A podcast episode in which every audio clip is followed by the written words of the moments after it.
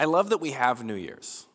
You know, when you're in school, New Year's is basically September or August when you go back to school. But really, then you get older and you find out that New Year's is really in January.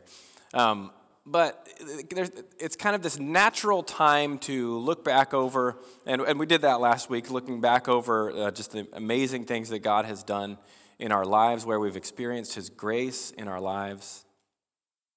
But it's also an opportunity to look forward, and an opportunity to, once again, the annual attempt to order our lives a little better. Does that resonate with anyone else? Every year in January, we all get real disciplined for a real short period of time. But you know what? And I think we all probably experience a season where we just say, you know what? I'm just not even going to do that. Like, it never sticks, and it makes me look stupid, so I'm just not going to do it. But in reality, if you try a lot of new things and a couple of them stick, that's a net gain, right? And so I think it's valuable for us to take a look at our lives and kind of take stock of how we might better order them to align with God's Word and what He says in it. So as we approach God's Word this morning, let's open in a word of prayer. Heavenly Father, thank you again for your Word. Thank you that we can read it and learn about you. We can study it and probe the depths of this ocean of wisdom that we can never really fully fathom. And yet, God, you have given it to us in a way that is understandable, and it is a worthwhile pursuit. And so I pray this morning as we open your word and seek to not just study it and not just understand it, but to apply it to our lives, that you will help each one of us to see where we can order our lives better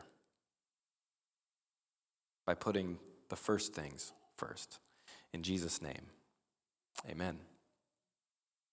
All right, so we're returning to the Sermon on the Mount. This was, for those, if you're not familiar with Neighborhood Church, or if you're visiting or haven't been here that long, one of the things that we like to do is we one of the ways that we teach through the Bible is that we'll teach through some books very quickly and kind of do an overview, and we'll teach through some passages very slowly. And we've been working through the Sermon on the Mount since a while ago. We started back on chapter 5, verse 1, and we've been working our way through it. And it's good to sometimes do an overview, but it's sometimes really profitable to take the time to slowly look at the words of Scripture and really pick it apart. And one of the things that I want to do this morning is to kind of look back. We're not going to go over the whole thing, but one of the things that I realized as I was studying this passage, we're going to be specifically in chapter 6, verses 19 through 24 of Matthew. And one of the things that I realized is this section that we're studying this morning is like a mid-season finale of a show. He's been talking about what seemed like a lot of different things through most of chapter 6, and he's about to tie them all together in a way that shows that he was actually talking about one thing the whole time. And he's gonna kind of conclude, bring all the ideas together in this passage, and next week we're gonna look at how he then takes that and applies it to our lives. It is not the end of the Sermon on the Mount. It goes on through chapter 7 as well. But this is kind of the wrapping up of one idea. And so let's go ahead and read the passage here. He says, Jesus is speaking. He says, "Do not lay up for yourselves treasures on earth, where moth and rust destroy, and where thieves break in and steal. But lay up for yourselves treasures in heaven, where neither moth nor rust destroys, and where thieves do not break in and steal. For where your treasure is, there your heart will be also. The eye is the lamp of the body. So if your eye is healthy, your whole body will be full of light. But if your eye is bad, your whole body will be full of darkness. If then the light in you is darkness, how great is the darkness? No one can serve two masters. For either he will hate the one and love the other, or he will be devoted to the one and despise the other. You cannot serve God and money. Now, it really feels like we just read about three totally different, unrelated things, doesn't it? Can we all just admit it? It does feel like that. And I want to, first I want to say what an incredible privilege it is to get to study Scripture for my profession. I don't know that I would have seen, easily what we're going to talk about this morning if I didn't have that privilege, and so I'm very thankful for that. But there are some good lessons about the specific things that seem to be different. For instance, he starts out, don't lay up for yourselves treasures on earth, but store up for yourselves treasures in heaven. Okay, so there is, you think of the illustration of the guy that's real suspicious of the government stashing cash under his mattress. And, 50 years later, the grandkids are cleaning out the house and find it. It's like, wow, that's cool. Unfortunately, all that cash is worth a lot less than it was when he put it under the mattress. And so what seemed to be a safe way to protect this investment, in fact, the investment has corrupted all by itself. Just due to inflation and things like that, the dollar isn't worth what it was worth before. Now, if you'd got gold, that'd have been a different story. But anyway, that's for another day. But the point is that there is a natural law that God has built into creation that everything around us is passing away. There are only two things in this world that last forever, and I try to say this frequently, the Word of God and the souls of men. Everything else that you can touch, see, and feel here on this planet is going away. And obviously, you think of the treasure that's just like been lost in the ocean. I mean, it's gone unless you can find it. And it's interesting, they do these archaeological digs and they find sometimes they'll find a little cache of coins. It was very common in those days, in antiquity. It was very common when an invading army was coming. First of all, they were on foot, so you had a little bit of time, not a lot of time always, but you'd see them coming, or somebody up on the mountain would see them coming, and they'd alert everybody. Okay, you've got at best half a day.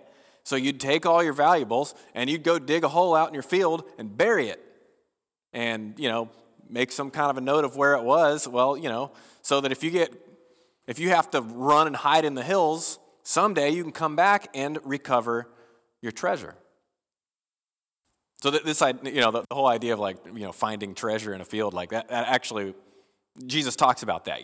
Somebody's farming in a field, they find treasure, they cover it back up and go and they spend everything they have to buy that field because they know the value in it. That's not a hypothetical situation. That was something that would actually happen. You'd be plowing your field and what's that? That's some of the advantages of living in a place where people have, lived a lot longer. But it's interesting, we dig up some of those coins now. And while certainly, an ancient coin has some value as a collector's item, if you're even allowed to sell it or whatever, it has some value just because it's super old, it doesn't have the same value that it had. It was minted by a government that no longer exists, that no longer backs that. It's, and so, point being, physical treasure in whatever form is passing away. You can invest poorly. You can invest in, whatever, a company that, hey, come on now. All right, cryptocurrency, yeah, all right. Yeah, some of us have amassed and lost and over and over again small fortunes in the crypto.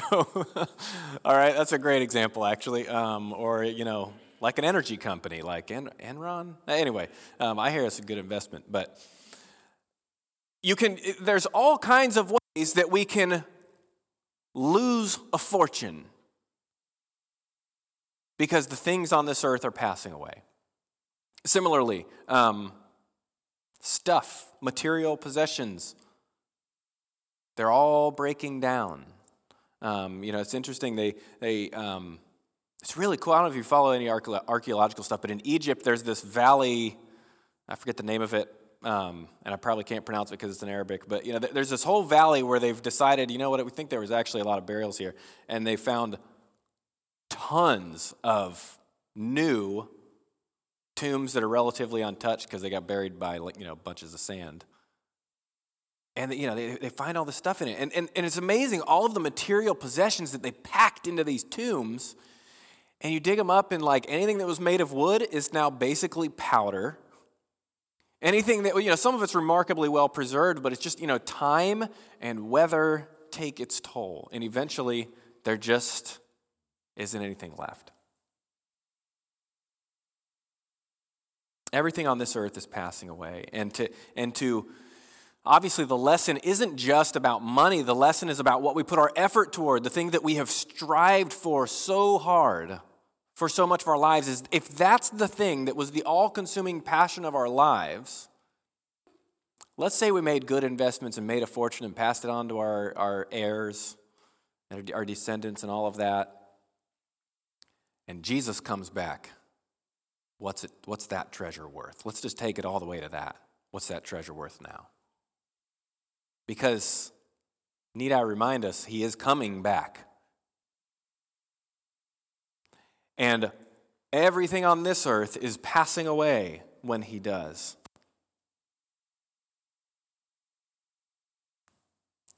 Do you have an account in the heavens with a balance that will be good in that kingdom?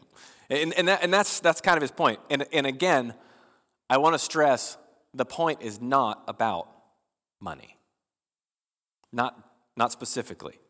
It's a language that people understand. People in the first century Israel understood the concept of money. They understood illustrations that involved money. They dealt with it a lot, and they were pretty good at it. They had biblical principles for finances. They made wise investments anyway.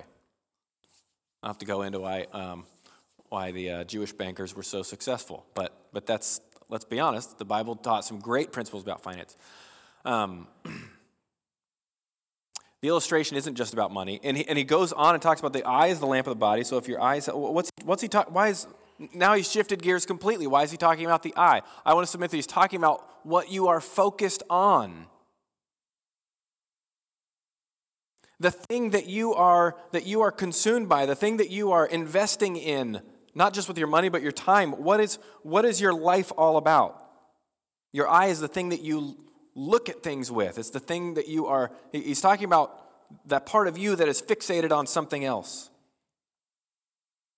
Are you fixated on light or darkness? See, what I'd like to do is look at what we have talked about in the previous series throughout chapter 6 and make a point here. So go with me here quickly. I'm not going to read the whole thing, but he says at the beginning, beware of practicing your righteousness before other people in order to be seen by them. For then if you do, you have no reward from your Father who is in heaven. Talking about a reward. And then he giving to the needy. Don't do it like the hypocrites who do it so that they may be praised by others. I tell you, truly I say to you, they have received their reward, their return on their investment. They made an investment, they have received the return. And it was the praise of man. It was fame, the respect of their peers, attention. They invested, that was their return. And he contrasts that by saying, do it when you give to the needy, don't let the left hand know what your right hand is doing, so that your giving may be in secret, and your Father who sees in secret will reward you. Investing in a different place. It's not the money that's being put in the offering plate. It's the heart behind it. It's what the eye is focused on. It's amazing how the same act invests in two different places, depending on the heart. Crazy thing, God doesn't need your money.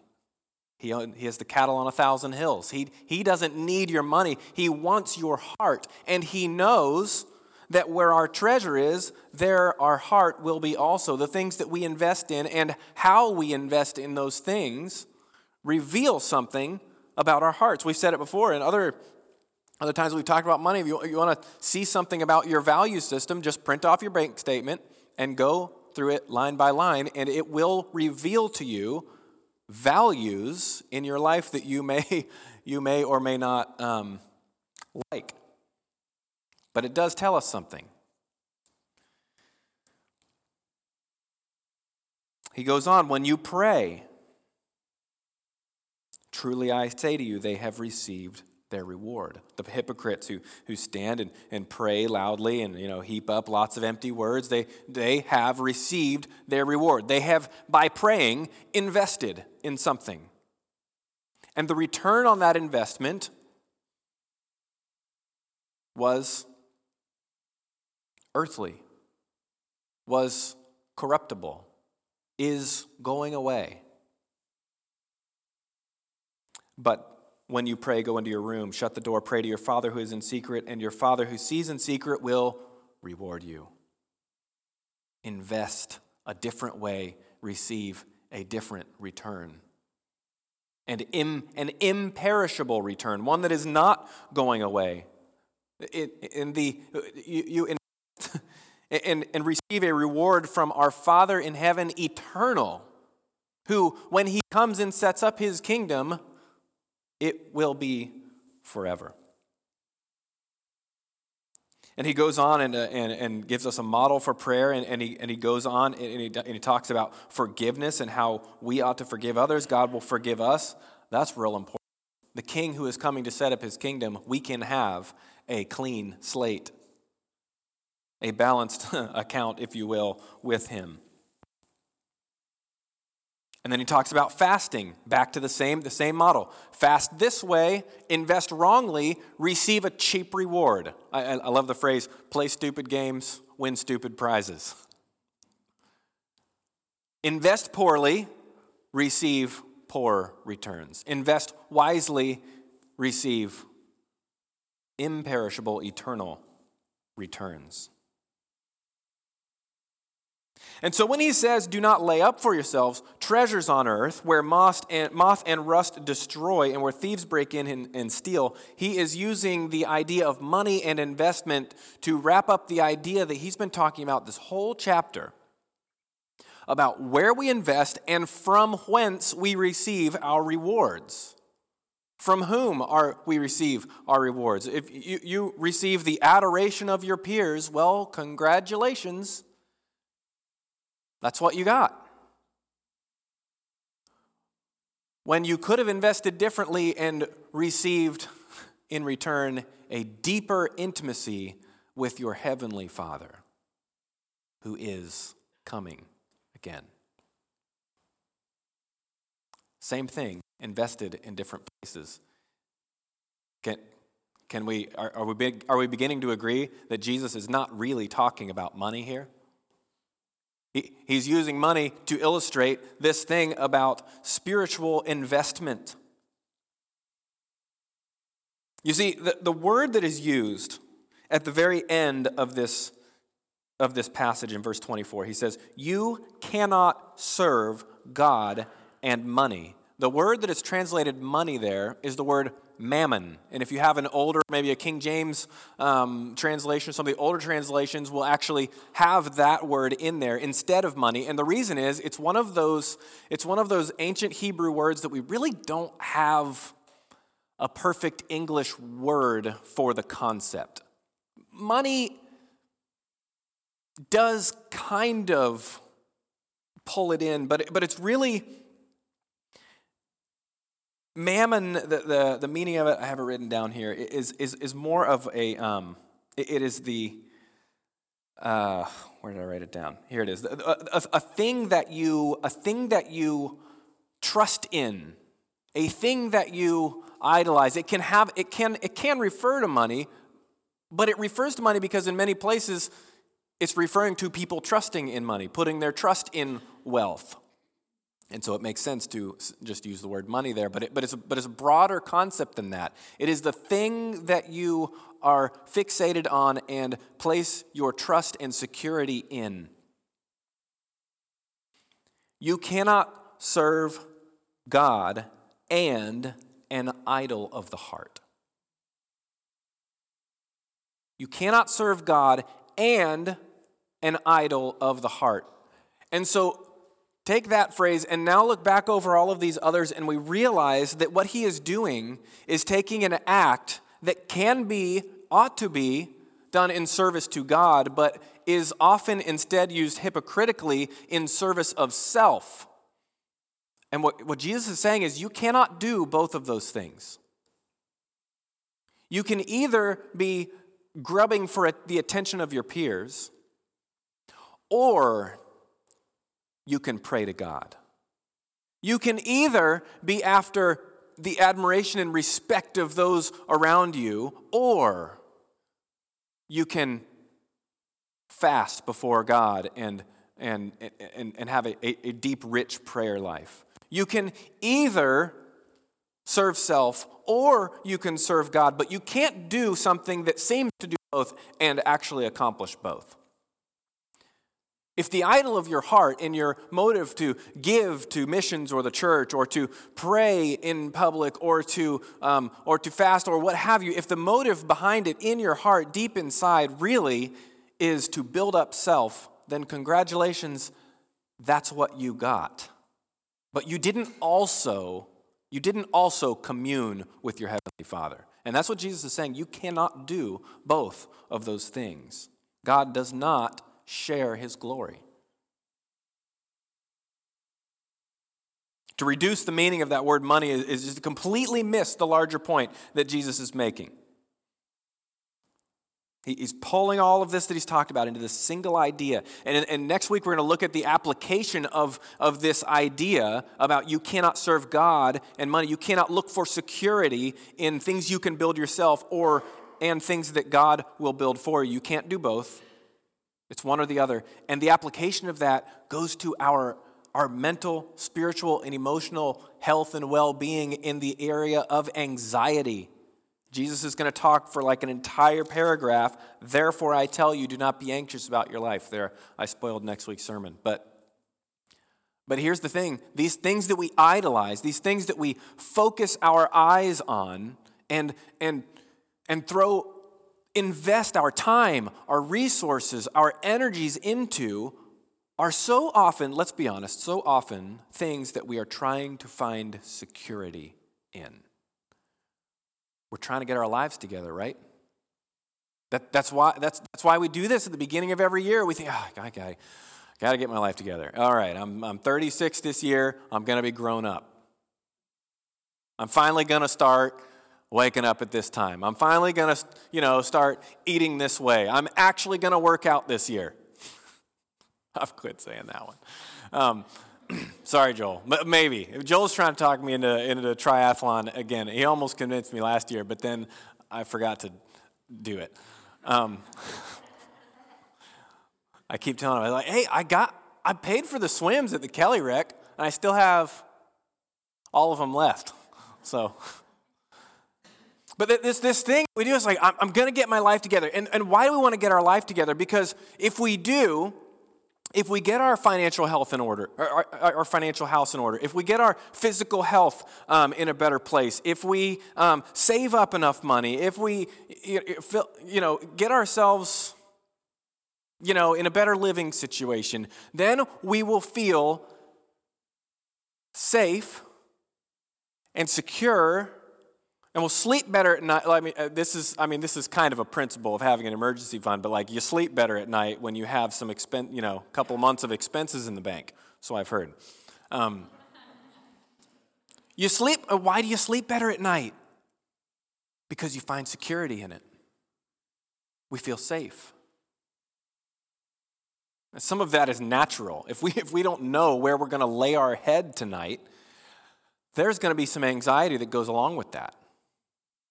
Those of us that have families that depend on us, that's probably a healthy motivator to provide for our families. But the point that Jesus is making is, where do you look for that safety and security?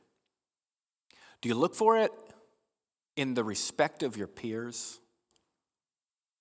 Do you look for it in fame and attention? Do you look for it in financial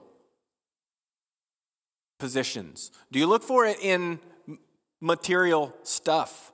And that can go a lot of different ways. Some of us always have to have the best or best looking stuff so that it will look like we have money that we really don't have.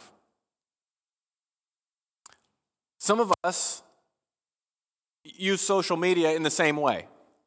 It's the same thing in a different thing, to present ourselves in a way that we aren't really. And we talked about that when we looked at the hypocrisy passages. But you cannot serve God and something else. You cannot serve God in self. You can't serve God in money. You can't serve God in fame. And why do we say serve? Well, look at Romans chapter 6, verse 16.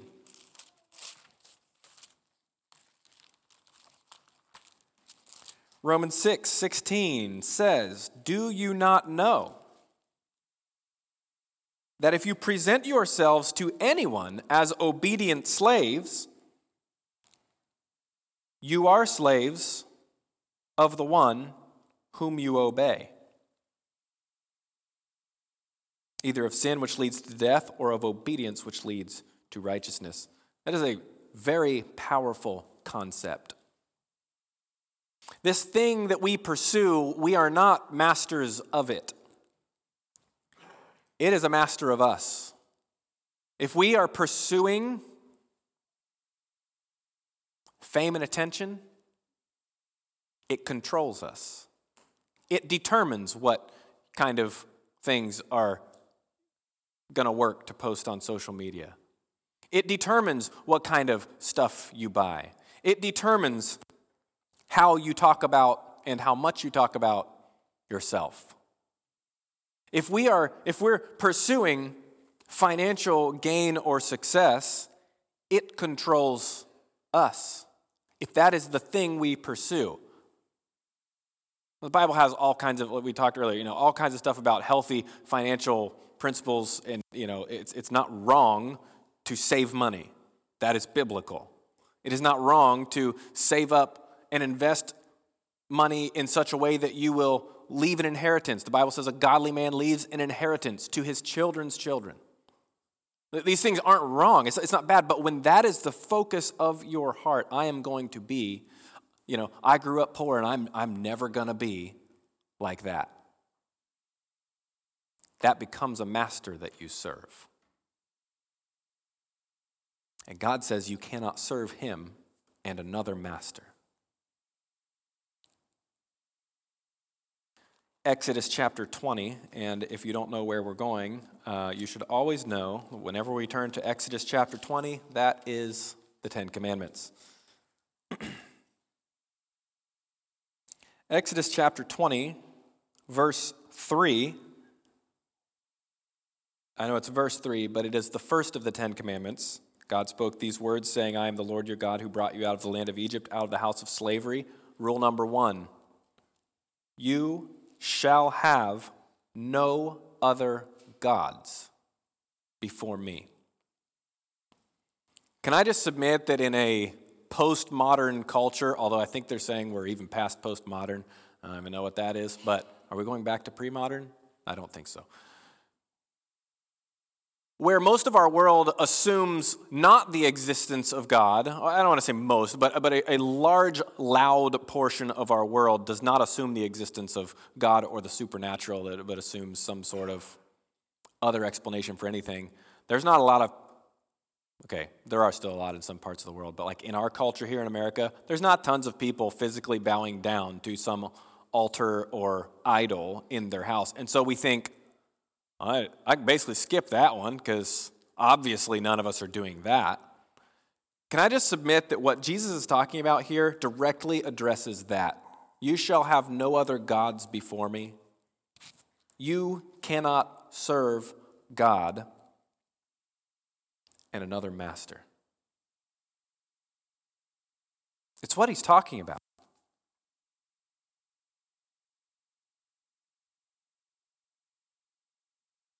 What do we focus on? Where are we investing? What are we focused on? What are we serving?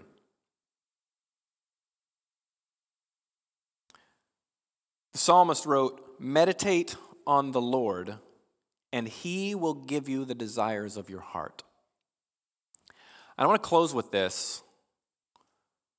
I've said this before. I will say this continually until I hear other people say it, and then they're like, "I'm not sure I heard that." But that verse doesn't mean that if you do your devotions and pray regularly, God will give you whatever it is that you want. It means that when we meditate on the Lord, when we spend time in His Word, and we spend time communing with our Heavenly Father, we begin to come into alignment with Him. And one of the first ways we come into alignment with God is we begin to want the things that God wants for our lives. It says He will give you the desires. He's not saying He will give you the object of the desires of your heart. It's saying the desires you have in your heart start to come from God. God gives you the want for new things. You begin to want things you didn't used to want before. You begin to pursue things in a different way. You begin to pray differently, fast differently, give differently. You've shifted that investment to a new firm, let's put it that way, with lower fees. I think we've exhausted the financial metaphor here. I think we get it. Jesus isn't talking about money. He's talking about the spiritual investment in your relationship with God the Father. That is a personal relationship. Sure, it'll spill over into the relationships around you, but not because you pursued that, but because you pursued your Heavenly Father. You cannot serve God and any other master. I'm excited next week to talk about how that concept, what we focus on, what we invest in, what we pour our hearts and everything into, how that translates into health, spiritually, mentally, emotionally. This is very practical teaching. This is not Jesus' greatest hits. Here's a bunch of random stuff Jesus talked about. No. We got to hear it the way the first century hearers would have heard it. And this is something they would have totally understood. As he wraps this section up, they realize he was talking about investment the whole time, and he wasn't talking about money. So I want us to get that. And I want us to see next week how that really, really practically translates into our everyday lives. Because the Bible says here the word anxious, and that's not a word we hear in our culture all the time, is it? It's a big one. We pray with me. Father God, thank you for clarity. Thank you for a lens through which to view Scripture, through which we can understand what you are teaching. Thank you that your word has very simple lessons, and underneath them, even deeper lessons. God, I pray that each one of us, myself included, as we take this first month of the year to kind of reorder our lives, maybe establish some new patterns, try a bunch of things and see what sticks. God, give us the desires of our heart. May the desire to do better come from you. May the areas that we pursue improvement begin first with improvement in our relationship with you. God, thank you so much that you gave us a way to know you. We really can know the King of the universe and call you Father. We can approach your throne with our most mundane problems and issues. And you listen because you love us. God, may we not quickly cast that aside. May that be something we pursue with an intensity that looks the same kind of intensity with which the world pursues fame, attention, material possessions, riches. God, thank you for your love for us, and thank you that love for you grows a healthiness in our lives. In Jesus' name, amen.